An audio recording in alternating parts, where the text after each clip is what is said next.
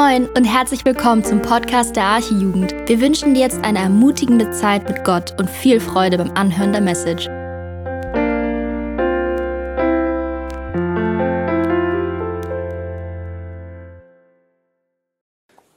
So, schön, schön, dass da noch einige gekommen sind. Ich freue mich, wieder hier zu sein und freue mich, dass wir gemeinsam jetzt uns ja wieder Gottes Wort anschauen können. Für die, die mich nicht kennen, ich bin Niklas, bin 29 Jahre alt, habe jetzt gerade ähm, dieses Semester die Hälfte meines Medizinstudiums geschafft. Ähm, das ist echt ganz cool, aber jetzt kommen noch mal drei Jahre. Aber das wird auch. Ja, so viel vielleicht zu mir. Ähm, ich würde am Anfang noch einmal beten wollen mit uns. Lieber Herr, ich danke dir dafür, dass wir ja, jetzt hier sind, dass wir zusammen sind. Ich danke dir auch für alle, die, die zuschauen am Stream und ähm, ja, danke dir einfach dafür, dass du vor allen Dingen hier mit uns bist und danke dir dafür, dafür, dass du lebendig bist, Herr, und dass du sprichst, dass du kein toter Gott bist, sondern lebendig bist, dass du sprichst, Herr, zu uns in unsere Herzen hinein. Darum bitte ich dich, dass du doch dein Wort nimmst und zu uns sprichst, Jesus, dass du, ja, mich gebrauchst dafür, dass ich einfach treu dein Wort verkündigen kann, dass es einfach nur um dich geht hier. Darum bitte ich dich so sehr, dass wir alle dich sehen ähm, schenkt das, Herr. Öffne uns wirklich die Augen des Herzens. Ähm, das bitte ich, Herr, dann, ja, das brauchen wir. Du musst handeln, sonst, ja, können wir tun und lassen, was wir wollen. Es kommt, kommt und führt zu nichts, Herr. Danke, dass du mit uns bist, Herr. Amen. Ja, ich freue mich, wie gesagt, dass ähm, wir jetzt auch nach der Sommerpause wieder ähm, weitermachen können mit unseren Jugendgottesdiensten. Wir hatten ja zwei Wochen, äh, zwei Wochen Pause ähm, und ja, sei es entweder jetzt auch hier oder im Livestream, dass es äh, ja weitergeht. Ähm, wir sind ja eigentlich gerade in so einer Reihe, wo es um eure Fragen geht. Ihr habt Fragen gestellt und ähm, wir versuchen diese Fragen anhand von Predigten zu behandeln. Ähm, heute gibt es aber so einen kleinen Einschub. Ähm, wir sind also ja nicht in irgendeiner Reihe in dem Sinne, ähm, sondern heute soll es um einen Text aus Jesaja gehen, ähm, aus dem Buch Jesaja. Äh, Jesaja ist ein Buch im Alten Testament, ähm, ja, im ersten Teil der, der, Bibel ungefähr in der Mitte zu finden. Ähm, und wir wollen uns gemeinsam das ähm, Kapitel 40 angucken, ähm, besonders da die Verse ab Vers 12 bis 31, also dann bis zum Ende des Kapitels. Wenn du eine Bibel dabei hast, schlag gern auf oder du googelst schnell, da kommt man ja auch schnell auf die passenden Seiten. Lies gerne mit. Und ja, ich lese den Text einmal vor. Jesaja 40, Verse 12 bis 31. Wer hat die Wasser mit der hohlen Hand gemessen? Wer hat den Himmel mit der Spanne abgegrenzt und den Staub der Erde in ein Maß gefasst? Wer hat die Berge mit der Waage gewogen und die Hügel mit Waagschalen? Wer hat den Geist des Herrn ergründet und wer hat ihn als Ratgeber unterwiesen? Wen hat er um Rat gefragt, dass er ihn verständig machte und ihm den Weg des Rechts wiese, dass er ihn Erkenntnis lehrte und ihm den Weg der Einsicht zeigte? Vers 15. Siehe, die Völker sind wie ein Tropfen am Eimer, wie ein Stäubchen in den Waagschalen sind sie geachtet. Siehe, er hebt die Inseln auf wie, wie, Staub, wie ein Staubkörnchen. Der Libanon reicht nicht, nicht hin zum Brennholz und sein Wild genügt nicht zum Brandopfer. Alle Völker sind wie nichts vor ihm. Sie gelten ihm weniger als nichts. Ja, als Nichtigkeit gelten sie ihm. Wem, mit wem wollt ihr Gott vergleichen? Oder was für ein Ebenbild wollt ihr ihm an die Seite stellen? Das Götzenbild? Das hat der Künstler gegossen und der Goldschmied überzieht es mit Gold und lötet silberne Kettchen daran. Wer aber zu arm ist, wählt als Weihgeschenk ein Holz, das nicht fault, und sucht sich einen Schnitzer, der, der ein Götzenbild herstellen kann, das nicht wackelt. Wisst ihr nicht? Hört ihr es nicht? Ist es euch nicht von Anfang an verkündigt worden? Habt ihr, habt ihr nicht Einsicht erlangt in die Grundlegung der Erde? Er ist es, der über dem Kreis der Erde thront und vor dem ihre Bewohner wie Heuschrecken sind, der den Himmel ausbreitet wie ein Schleier und ihn ausspannt wie ein Zelt zum Wohnen der die Fürsten zunichte macht, die Richter der Erde in Nichtigkeit verwandelt. Kaum sind sie gepflanzt, kaum sind sie gesät, kaum hat ihr Stamm in der Erde Wurzeln getrieben, da haucht er sie an und sie verdorren. Und ein Sturmwind trägt sie wie Stoppeln hinweg. Vers 25. Mit wem wollt ihr mich denn vergleichen, dem ich gleichen soll, spricht der Heilige. Hebt eure Augen auf zur Höhe und seht, wer hat diese erschaffen? Er, der ihr Herr abgezählt herausführt, er ruft sie alle mit Namen. So groß ist seine Macht und so stark ist er, dass nicht eines vermisst wird. Warum sprichst du denn, Jakob, und sagst du, Israel, mein Weg ist verborgen vor dem Herrn und mein Recht entgeht meinem Gott? Weißt du denn nicht, hast du es denn nicht gehört, der ewige Gott, der Herr, der die Enden der Erde geschaffen hat, wird nicht müde noch matt. Sein Verstand ist unerschöpflich. Er gibt den Müden Kraft und Stärke genug dem Unvermögenden.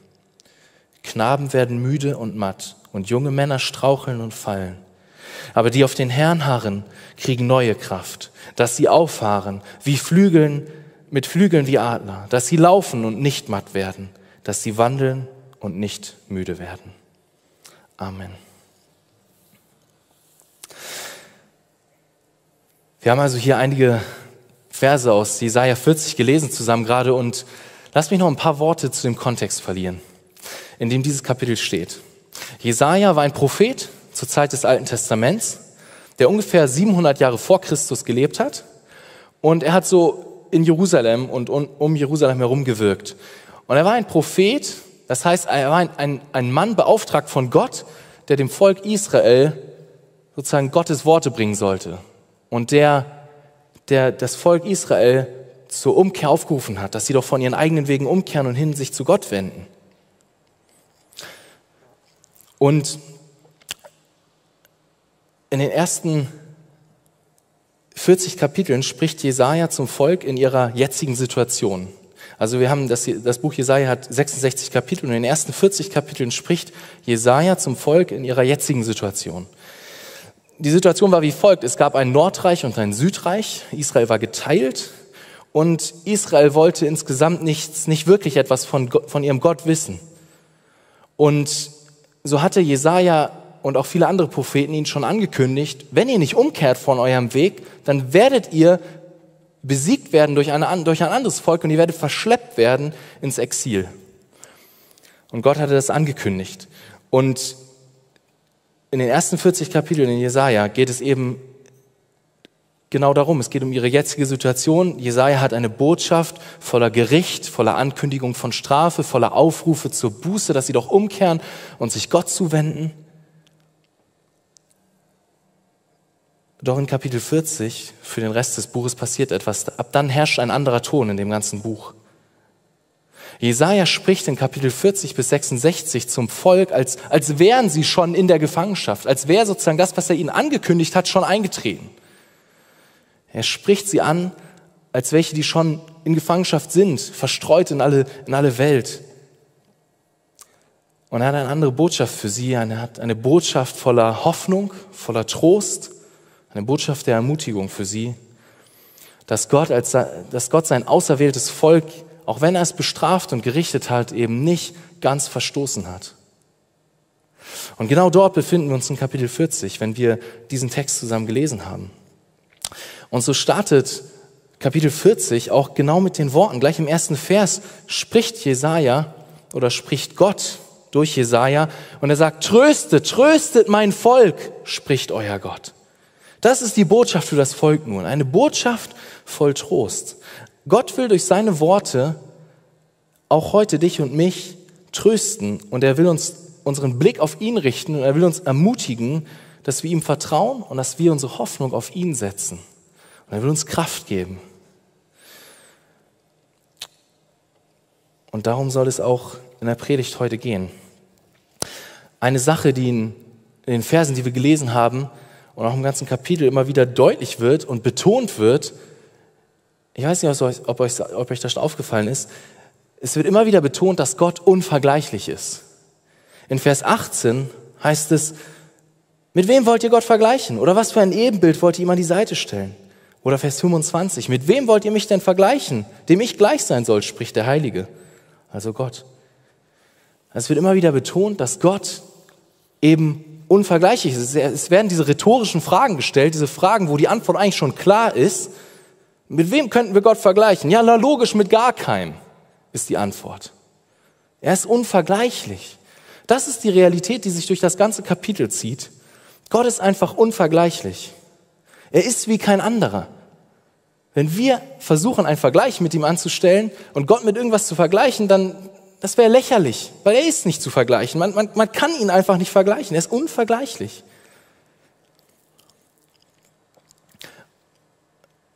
Und wenn wir uns das Kapitel so anschauen, dann werden noch zwei andere Sachen auch deutlich.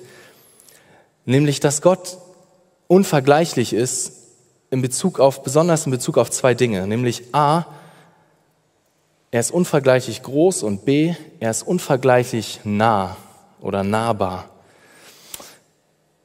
Gott ist unvergleichlich groß. Nichts kommt an ihn ran. Er ist unvergleichlich mächtig, weise, bedeutend. Das ist kein Vergleich. Er ist unvergleichlich groß. Um seine Größe geht es. Und so lesen wir zum Beispiel, wenn wir am Anfang des Kapitels Verse 6 bis 8, dann geht es darum, dass, dass Gott so groß ist, dass die Menschen dagegen wie so Grashalme erscheinen. Und Gott haucht einmal und alles verdorrt und also wir sehen, Gott ist Größe, Gott ist riesig, Gott ist groß, gewaltig. Und gleichzeitig lesen wir nur ein paar Verse später in Vers 11, wie Gott ist, wie er auch ist. In Vers 11 lesen wir, er wird seine Herde weiden wie ein Hirte, die Lämmer wird er in seinem Arm nehmen und im Bausch seines Gewandes tragen. Die Mutterschafe wird er sorgsam führen. Gott ist nicht nur unvergleichlich groß und gewaltig, nein, er ist auch unvergleichlich nah. Er kümmert sich um die Menschen und besonders um seine Kinder. Das heißt hier, dass er wie der gute Hirte oder als der gute Hirte die Lämmer trägt, sie in seinem Gewand trägt, die Mutterschafe führt, er geht voran. Er ist der gute Hirte. Er ist unvergleichlich groß und unvergleichlich nah. Das beides wird besonders in diesem Kapitel so, ja, uns vor Augen gemalt und uns vor Augen gestellt. Und deswegen soll es auch in der Predigt um genau diese beiden Punkte gehen. Es geht darum, dass Gott unvergleichlich ist. Erstens, er ist unvergleichlich groß und zweitens, er ist unvergleichlich nahe. Also lasst uns mit dem ersten Punkt starten. Gott ist unvergleichlich groß. In unserem Text finden sich mindestens neun verschiedene Facetten von, von, von der Größe Gottes. Neun Punkte in Bezug auf welche Gott groß ist, unvergleichlich groß ist in denen Gottes Größe deutlich wird. Also lasst uns die gemeinsam anschauen.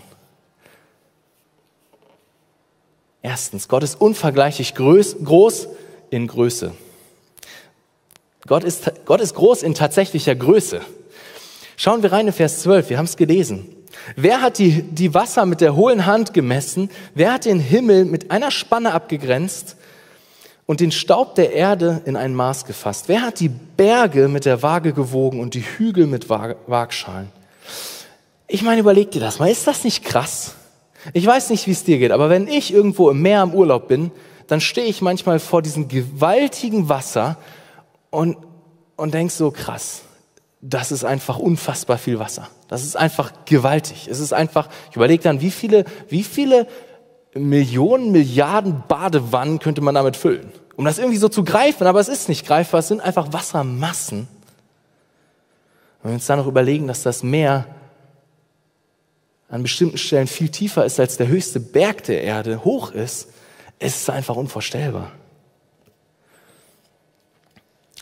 Und dann heißt es hier, Gott misst alle Wasser, alle Ozeane mit seiner hohlen Hand.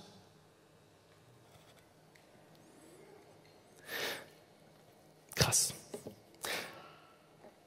Oder schau in den Himmel, ich weiß nicht, manchmal, manchmal schaue ich einfach in den Himmel und, und ich, man, man staunt ja nur, wenn man mal Ruhe hat, wenn, wenn so der Alltag im Stress dann vielleicht nicht so häufig, aber manchmal hat man ja so einen Moment, man sitzt einfach, man guckt einfach und, und man sieht einfach den Himmel und wie weit der Himmel ist und wie groß Wolken sind und wie gewaltig das ist. Und dann heißt es hier über Gott, ah, Moment mal, Gott, Gott macht so und misst mit seiner Spanne, also von dem, was, was vom Kleinfinger bis zum Daumen zeigt, misst er mal eben den Himmel ab. Gott ist einfach nur groß. Gott hat jedes Staubkorn, jeden Sandkorn gezählt. Er weiß exakt, wie viele Sandkörner am Elbstrand sind. Er weiß exakt, wie viele Sandkörner in der Sahara-Wüste sind. Ich meine, what? Stell dir das mal vor. Versuch's dir mal vorzustellen. Gott, Gott kennt es einfach. So groß ist Gott. Oder stell dir vor, du bist in den Bergen. Ich meine, ähm, letztes Jahr haben wir unsere Herbstfreizeit in, in Österreich gemacht und ich meine, gewaltige Berge. Und dann heißt es hier über Gott, Gott sagt, ja, ich habe die mal kurz gewogen. Hä? Gott hat einmal kurz die Berge gewogen, den Mount Everest, den Brocken, alle. Er weiß ganz genau, wie schwer die sind. So groß ist Gott. Ich weiß nicht, wie es dir geht, aber wenn ich diesen Text lese und als ich den Text gelesen habe, ey, das mir immer wieder den Atem verschlagen.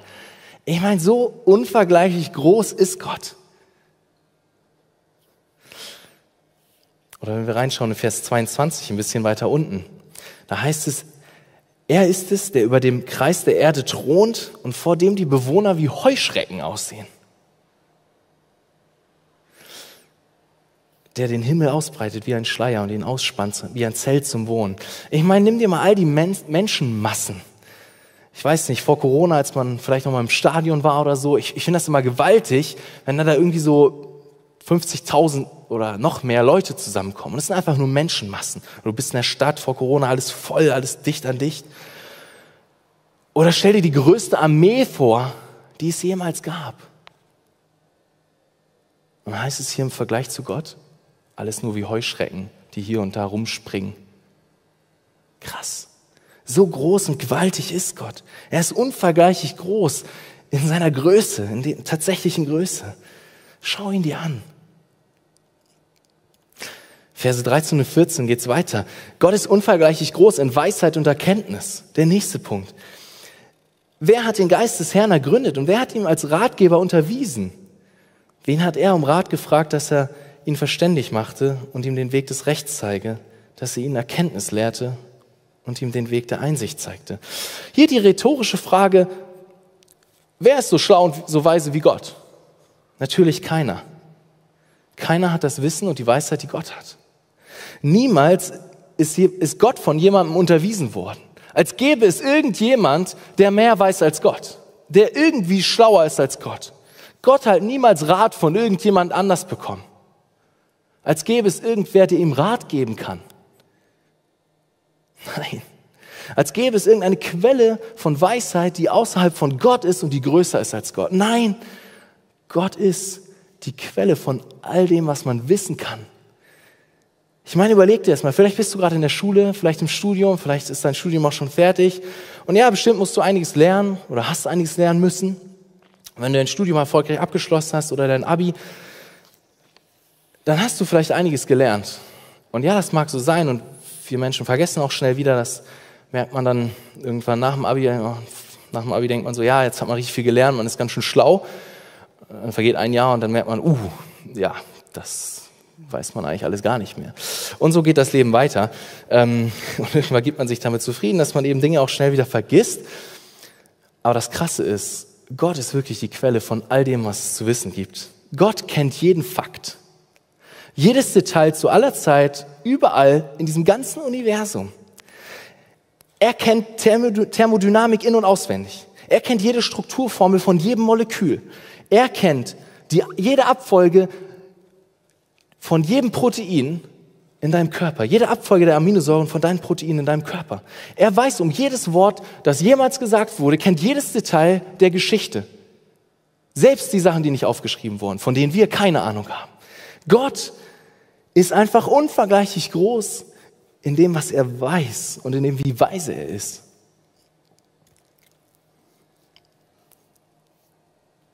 Doch es geht weiter. Gott ist unvergleichlich groß in Bedeutung.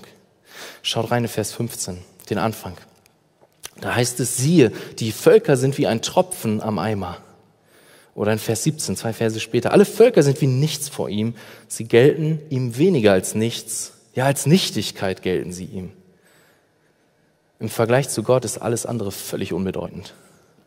Gott sagt hier, dass alle Völker der Erde mit all ihren noch so wichtig erscheinenden Menschen vor Gott völlig unbedeutend sind im Vergleich zu Gott. Alle Völker gelten wie nichts vor ihnen, ja sogar weniger als nichts. Jesaja ringt hier richtig mit Worten, um irgendwie auszudrücken, wie, wie, wie krass das ist, wenn man versucht zu vergleichen, wie wichtig und bedeutend Gott ist und wenn man irgendwas anderes versucht daneben zu stellen. Jesaja sagt ja, nee, sogar weniger als nichts, was gar nicht geht. Gott ist wirklich Gott. Er kann tun und lassen, was er will. Wenn Gott sich entscheiden würde, alle Menschen zu vernichten, dann kann er das tun. Er ist Gott. Er ist unendlich bedeutend. Und im Vergleich dazu sind wir völlig unbedeutend. Und dennoch sind wir Gott nicht egal. Und das ist spannend. Das, dazu kommen wir dann etwas später am zweiten Punkt der Predigt. Gott ist unvergleichlich groß in Bedeutung. Aber er ist auch unvergleichlich groß in Gewichtigkeit. Schauen wir noch mal rein, Vers 15. Wie geht's weiter? Der nächste Teil des Verses. Wie ein Stäubchen in den Waagschalen sind sie geachtet. Ich meine, der Punkt ist ein bisschen ähnlich wie davor, aber dennoch etwas unterschiedlich. Die Völker der Erde sind wie ein Staubkorn in der Waagschale im Vergleich zu Gott. Völlig ohne Gewicht. Das, was Gott sagt und denkt, ist das, was wirklich zählt. Im Vergleich dazu ist alles andere nicht gewichtig. Oder in Vers 23 heißt es, der die Fürsten zunichte macht, die Richter der Erde in Nichtigkeit verwandelt. All die scheinbar so wichtigen Staatsoberhäupter, all die Menschen, die scheinbar in dieser Welt was zu sagen haben, die Macht haben, die, die gewichtige Sachen reden, selbst das Urteil des obersten Richters ist völlig irrelevant im Vergleich zu dem, was Gott sagt und denkt. Ich meine, hast du mit Menschenfurcht zu kämpfen? Halt dir das vor Augen. Halt dir das vor Augen. Nur das, was Gott denkt, ist relevant. Wir sehen es hier in den Versen. Jesaja versucht es uns vor Augen zu führen. Gott ist auch unvergleichlich groß in Kraft. In Vers 15 geht es direkt danach weiter. Da steht, siehe, erhebt die Inseln auf wie Staubkörnchen. Gott ist so stark, dass er alle Inseln aufhebt und in seiner großen Kraft ist es so, als wäre das nur Staub. Ich meine, krass, als würden sie nichts wiegen. So ist Gott. Oder Vers 24, äh, da heißt es, kaum sind sie, das sind die Fürsten, gepflanzt, kaum sind sie gesät, kaum hat hat ihr Stamm in der Erde Wurzeln getrieben, da haucht er sie an und sie verdorren. Und ein Sturmwind trägt sie wie Stoppeln hinweg. Selbst alle großen Menschen und alle Könige mit all ihrer Macht und Kraft sind nichts gegen die Kraft Gottes. Hier heißt es, dass Gott nur einmal hauchen muss und sie verdorren. Und das liegt bestimmt nicht daran, dass Gott irgendwie so heftig Mundgeruch hat, falls das jetzt einer denkt. Nein, sondern es, hier wird betont, dass Gott mit minimaler Anstrengung, er muss nur hauchen, er muss minimale Anstrengung, braucht er nur, um selbst den Stärksten zu Fall zu bringen. Gott ist Gott, er ist unvergleichlich groß in seiner Kraft, aber er ist auch unvergleichlich groß in Würdigkeit. Er ist unvergleichlich groß und unvergleichlich würdig, angebetet zu werden. Vers 16. Da steht, der Libanon reicht nicht aus zum zum Brennholz und sein Wild genügt nicht zum Brandopfer. Zur Zeit des Alten Testaments, ähm, in der ja Jesaja geschrieben hat, wurden verschiedene Opfer auf dem Altar dargebracht, um, ja, um, um für Gott etwas zu opfern. Und man brauchte Holz für das Feuer und man brauchte Fleisch oder zum Beispiel Fleisch für das, äh, für das Opfer. Und hier sagt, hier sagt Gott selbst, dass selbst alles Brennholz aus dem Libanon und alles Fleisch, alles Wild des Libanons nicht ausreicht, um ihm ein, ihm ein angemessenes Opfer zu bringen. Und auch all das, was du und ich, was wir tun können, all das reicht nicht aus, um ihm ein angemessenes Opfer zu bringen. Ein Opfer, wo man sagen kann, ja, das hat Gott verdient und das ist jetzt das, was genauso viel hat er verdient und nicht mehr. Nein. Du kannst all dein Geld opfern, all deine Zeit, all deine Kraft und selbst dann reicht es nicht aus, ein Opfer zu sein, was an, dem angemessen ist, dem Maß angemessen ist an Anbetung, was, was Gott gebührt. Er ist unendlich würdig. Er verdient unendlich und unvergleichlich viel Anbetung. Gott ist auch unvergleichlich groß in Erhabenheit über alle Götzen, habe ich es mal genannt. In Versen 18 und 19 ähm, A, also Vers 18 und 19a steht, mit wem wollt ihr Gott vergleichen? Oder was für ein Ebenbild wollt ihr ihm an die Seite stellen? Das Götzenbild? Und dann geht sozusagen in den nächsten Versen geht eine Beschreibung weiter von dem, wie, wie Menschen Götzen gemacht haben. Und der Punkt ist hier ganz deutlich, Gott ist nicht zu vergleichen mit irgendwas Menschengemachten. Er ist einfach viel, viel größer als alles andere, als all die Götterbilder, die Menschen machen können. Und, es, und allein die Beschreibung von dem, die dann folgt, wie, wie, wie diese Götterbilder gemacht wurden, sind schon Spott und Hohn genug, weil es ganz deutlich wird, dass nicht zu vergleichen mit Gott. Und hey, deshalb gibt es auch einfach gar keinen Sinn, dass in, in deinem und in meinem Leben irgendetwas anderes wichtiger ist als Gott. Weil Gott doch Gott ist und über allem steht.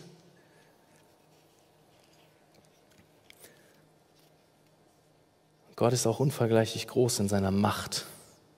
Vers 26, hebt eure Augen auf zur Höhe und seht, wer hat diese erschaffen? Er, der ihr Herr abgezählt herausführt, er ruft sie alle mit Namen. So groß ist seine Macht und so stark ist er, dass nicht eines vermisst wird. Ich meine, schaut, schaut ihr mal den Himmel an. Wir haben schon vorhin über den weiten Himmel nachgedacht und über die Wolken und, und jetzt stell dir mal vor, es ist Nacht und du hast wieder einen ruhigen Moment und es regnet auch nicht, da sind die Wolken mal weg und du guckst und was siehst du, diese Sterne. Und darum geht es hier in dem, in dem Vers.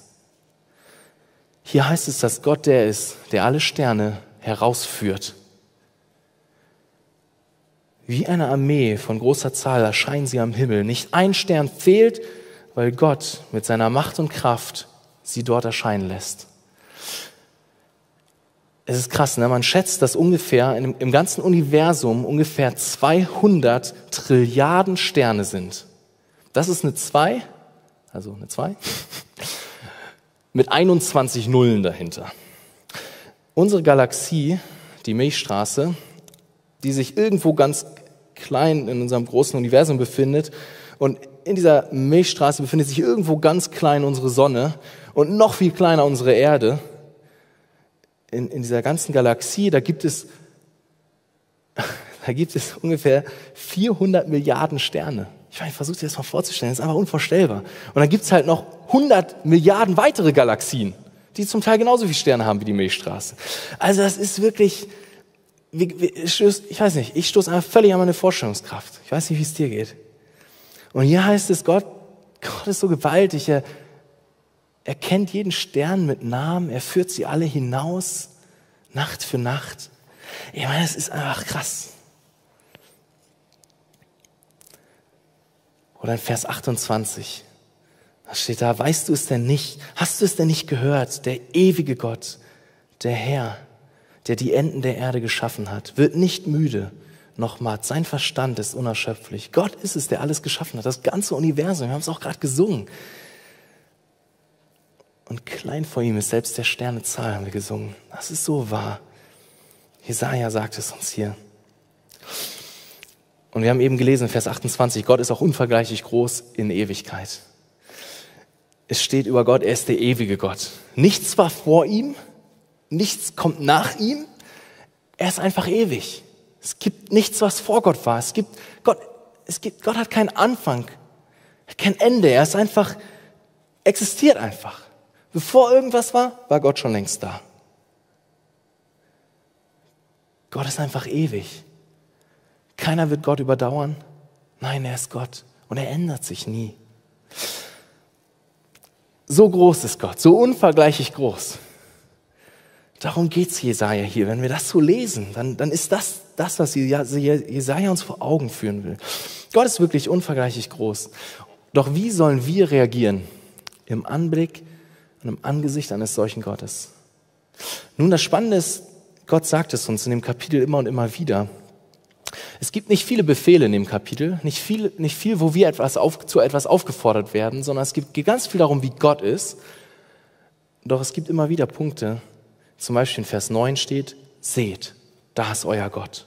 Oder in Vers 10, siehe Gott, der Herr kommt. Oder dann Vers 26 in unserem Text, hebt eure Augen auf zur Höhe und seht. Was sollen wir tun? Wir sollen hinschauen, hinschauen. Wir sollen uns Gott anschauen. Wir sollen das tun, was wir jetzt gerade in der Predigt tun. Wir sollen uns Gott vor Augen malen. Wir sollen uns anschauen, wie Gott ist. Denk über ihn nach. Blick in die Natur und denk über Gottes Größe nach. Egal wo du hinschaust, kannst du Gottes Größe sehen. Auch in deinem Alltag. In den kleinen Dingen. Stell dir vor, führ dir vor Augen, wie Gott ist. Er ist souverän. Nichts ist ohne ihn. Überall, überall gibt es, gibt es Grund genug zu staunen und Gott anzubeten im Herzen. Schau ihn dir an in seinem Wort, schau ihn dir an im Lobpreis. Entwickel ein, eine Haltung, einen Blick für Gott im Alltag. Nicht nur, wenn du hier herkommst am Samstag oder am Sonntag oder wenn du mal im Hauskreis bist. Nein. Eine Sicht der Dinge, wo Gott immer mit in der Rechnung ist.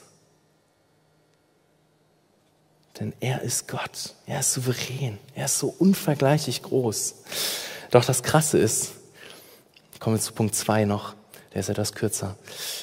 Ich weiß nicht, wie es dir geht, aber wenn ich das so sacken lasse, dann, dann frage ich mich schnell krass, wie, wenn, wenn Gott so groß ist, kümmert er sich überhaupt um mich? Ich meine, interessiert es ihn überhaupt, wie es mir geht?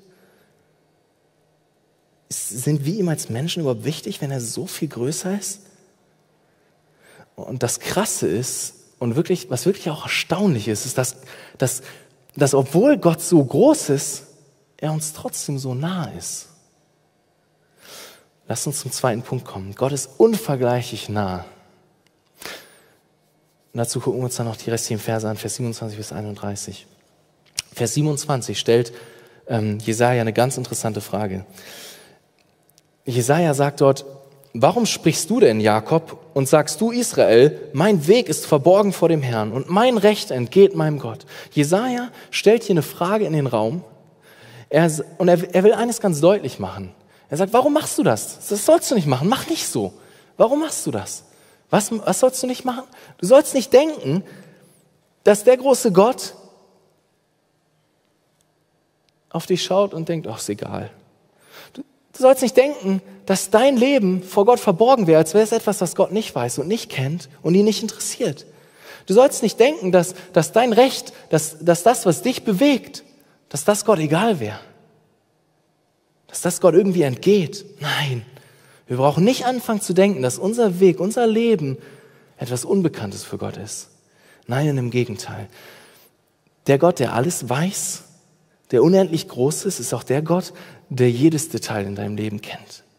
Er weiß um jede Sorge, die dich gerade bewegt. Er weiß um jeden Grund, der die Tränen in die Augen treibt. Er kennt all deine Emotionen, er kennt all deine Gedanken. Vor ihm ist nichts verborgen. Er kennt dich und mich. Und mehr noch, es interessiert ihn auch. Ihm ist dein Recht, deine Angelegenheit nicht egal. Er ist interessiert. Doch an dieser Stelle müssen wir eigentlich kurz innehalten und uns kurz mal überlegen, krass, also ich meine, die Tatsache, dass Gott so ein liebevolles Interesse an uns hat, sollte uns wirklich verwundern. Warum? Naja, zum einen, weil Gott so groß ist, wie ich eben schon dargestellt habe, dass man auch denken könnte, so krass, also ja, wer sind wir denn? Aber der zweite Grund ist der, dass Gott nicht nur so groß ist, sondern wir auch von Natur aus gar nichts von Gott wissen wollen. Wir Menschen wollen lieber unseren Weg gehen. Wir Menschen tun das, was die Bibel Sündigen nennt. Wir tun Tag für Tag Dinge und denken und fühlen Dinge, die nicht so sind, wie Gott möchte, die Gott nicht gefallen. Wir Menschen sind nicht perfekt und wir genügen nicht dieser, dieser Perfektion Gottes. Und deswegen ist Gott zu Recht zornig auf uns, auf uns Menschen.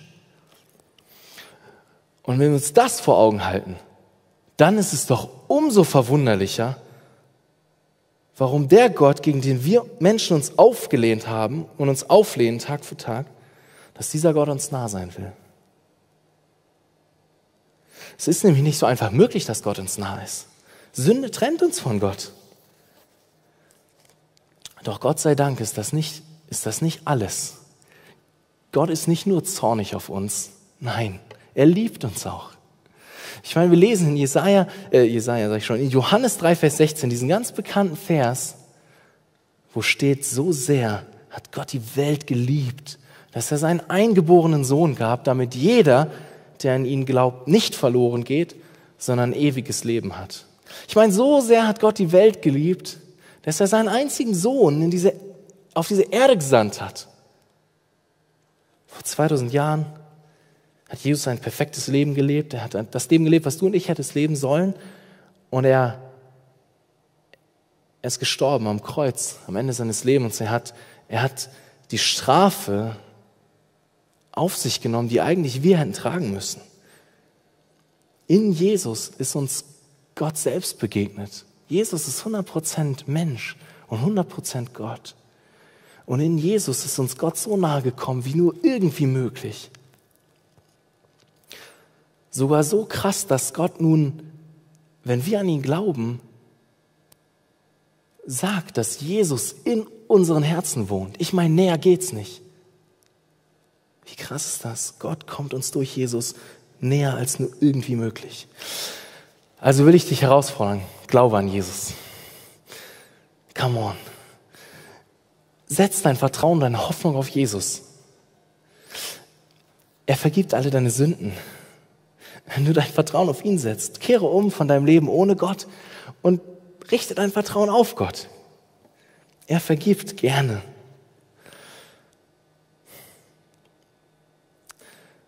Das ist wirklich die allerwichtigste Frage in deinem Leben. Die allerwichtigste Frage in deinem Leben ist, hast du Frieden mit Gott oder nicht?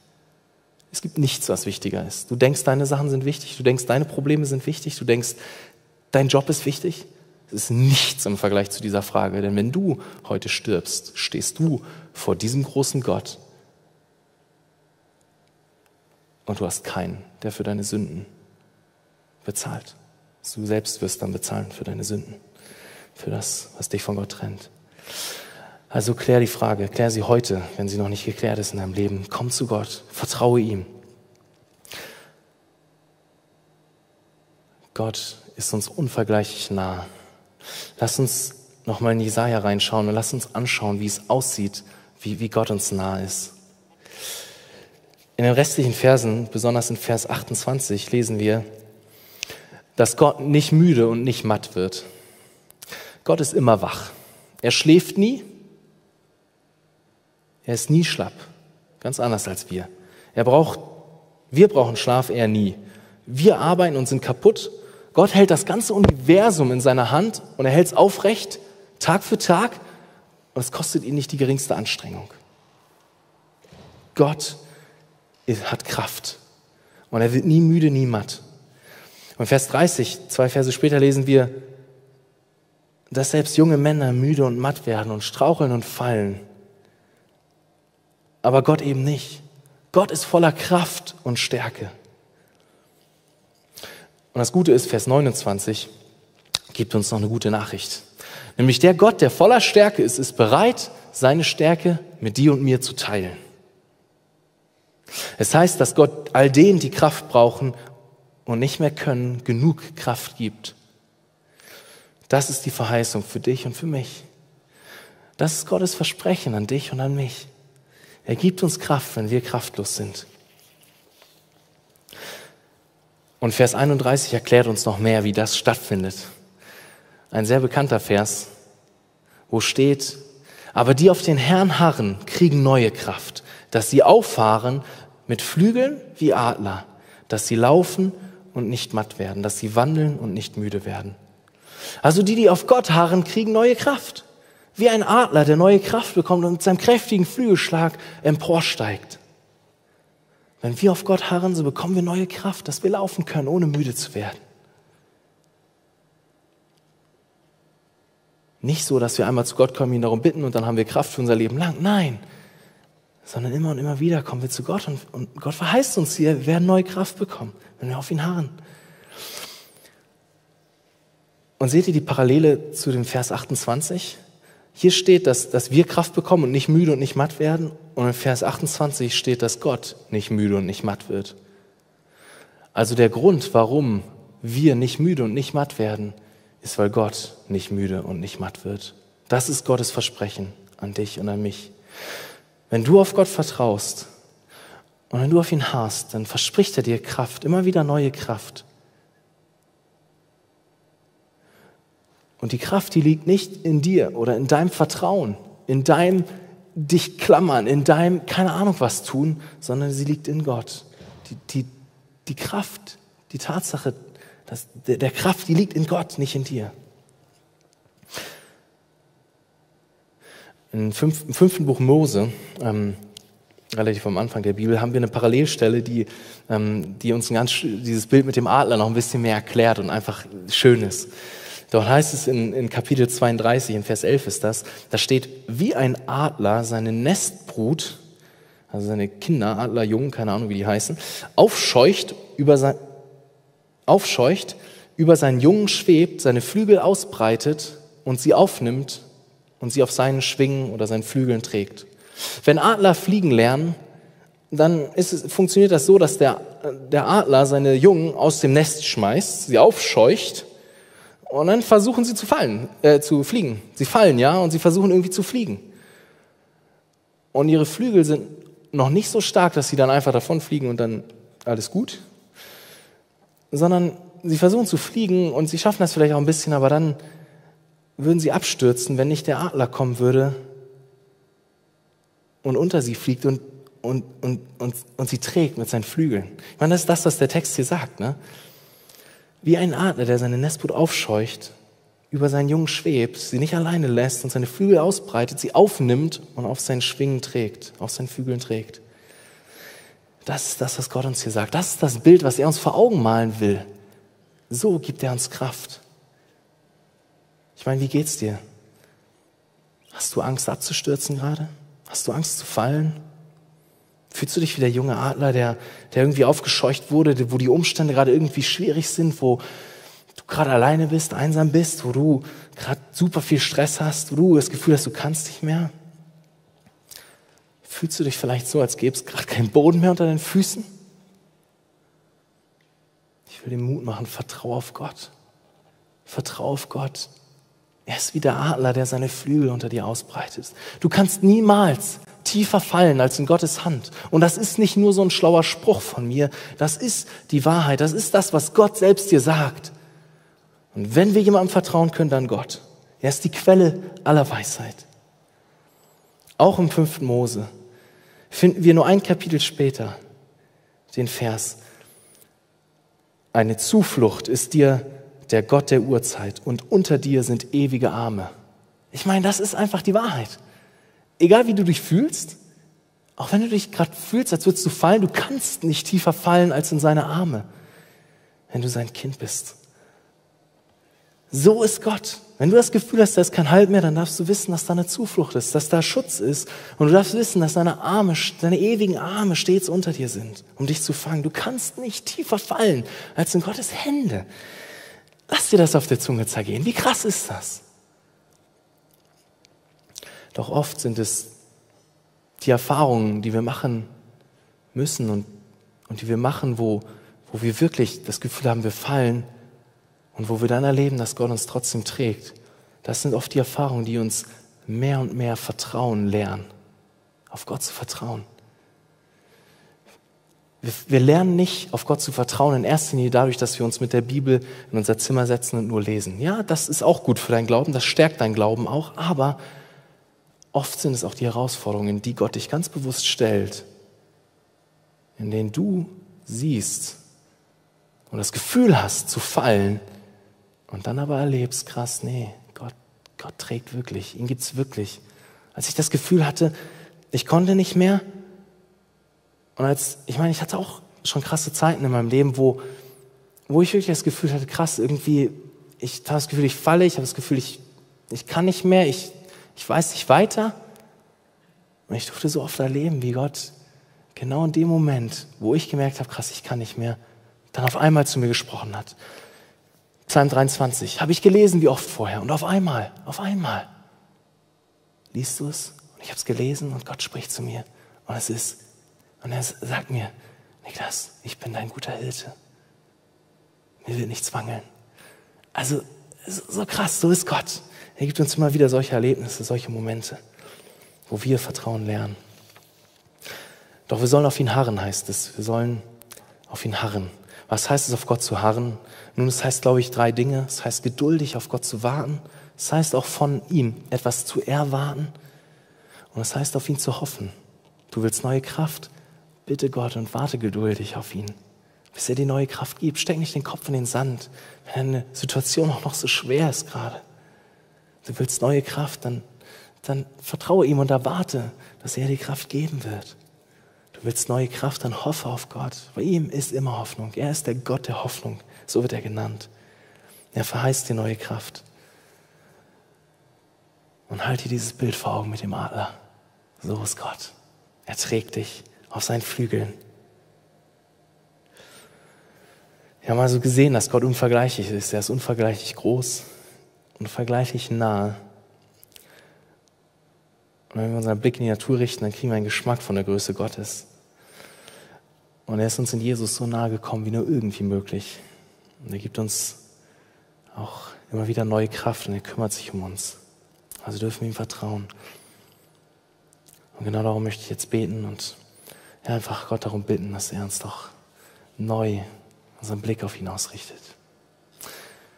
Jesus, ich bitte dich so sehr, dass du doch schenkst, dass du dieses Wunder tust, dass du in unseren Herausforderungen unseren Blick nimmst und ihn wegnimmst von uns, den Fokus wegnimmst von, von den Dingen, die uns bewegen, die uns bedrücken, die uns Sorge machen, die uns belasten, die uns stressen.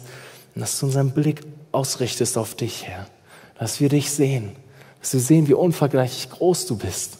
Dass wir, dass wir hinschauen, dass wir dich anbeten, dass wir deine Größe sehen, dass wir Mut fassen, denn weil, weil wir wissen, dass, dass du in deiner Größe nicht nur unendlich groß bist, unvergleichlich groß bist, sondern du bist uns auch nah und du bist ein Gott, der sich kümmert.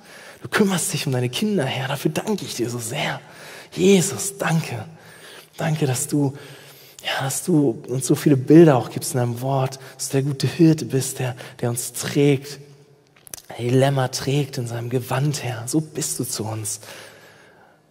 Und du bist da, Herr, wenn wir das Gefühl haben, wir fallen, wenn wir kraftlos sind, bist du da mit deinen ewigen Armen und du trägst uns, Herr.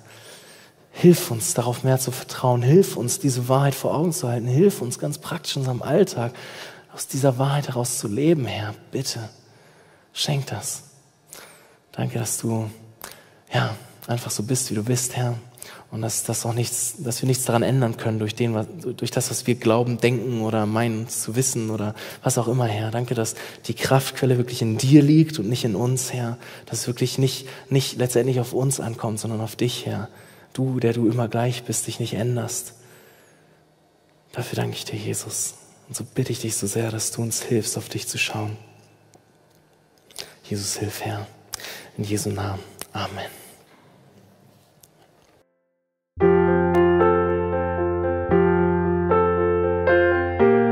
Wir freuen uns, dass du heute mit dabei warst. Wir als Archijugend sind fest davon überzeugt, dass Gott auch heute durch sein Wort spricht und hoffen, dass du ihn durch diese Predigt besser kennenlernen konntest. Weitere Beiträge von uns findest du auch auf unseren Social Media Kanälen oder unter archijugend.de. Bis dann, tschüss!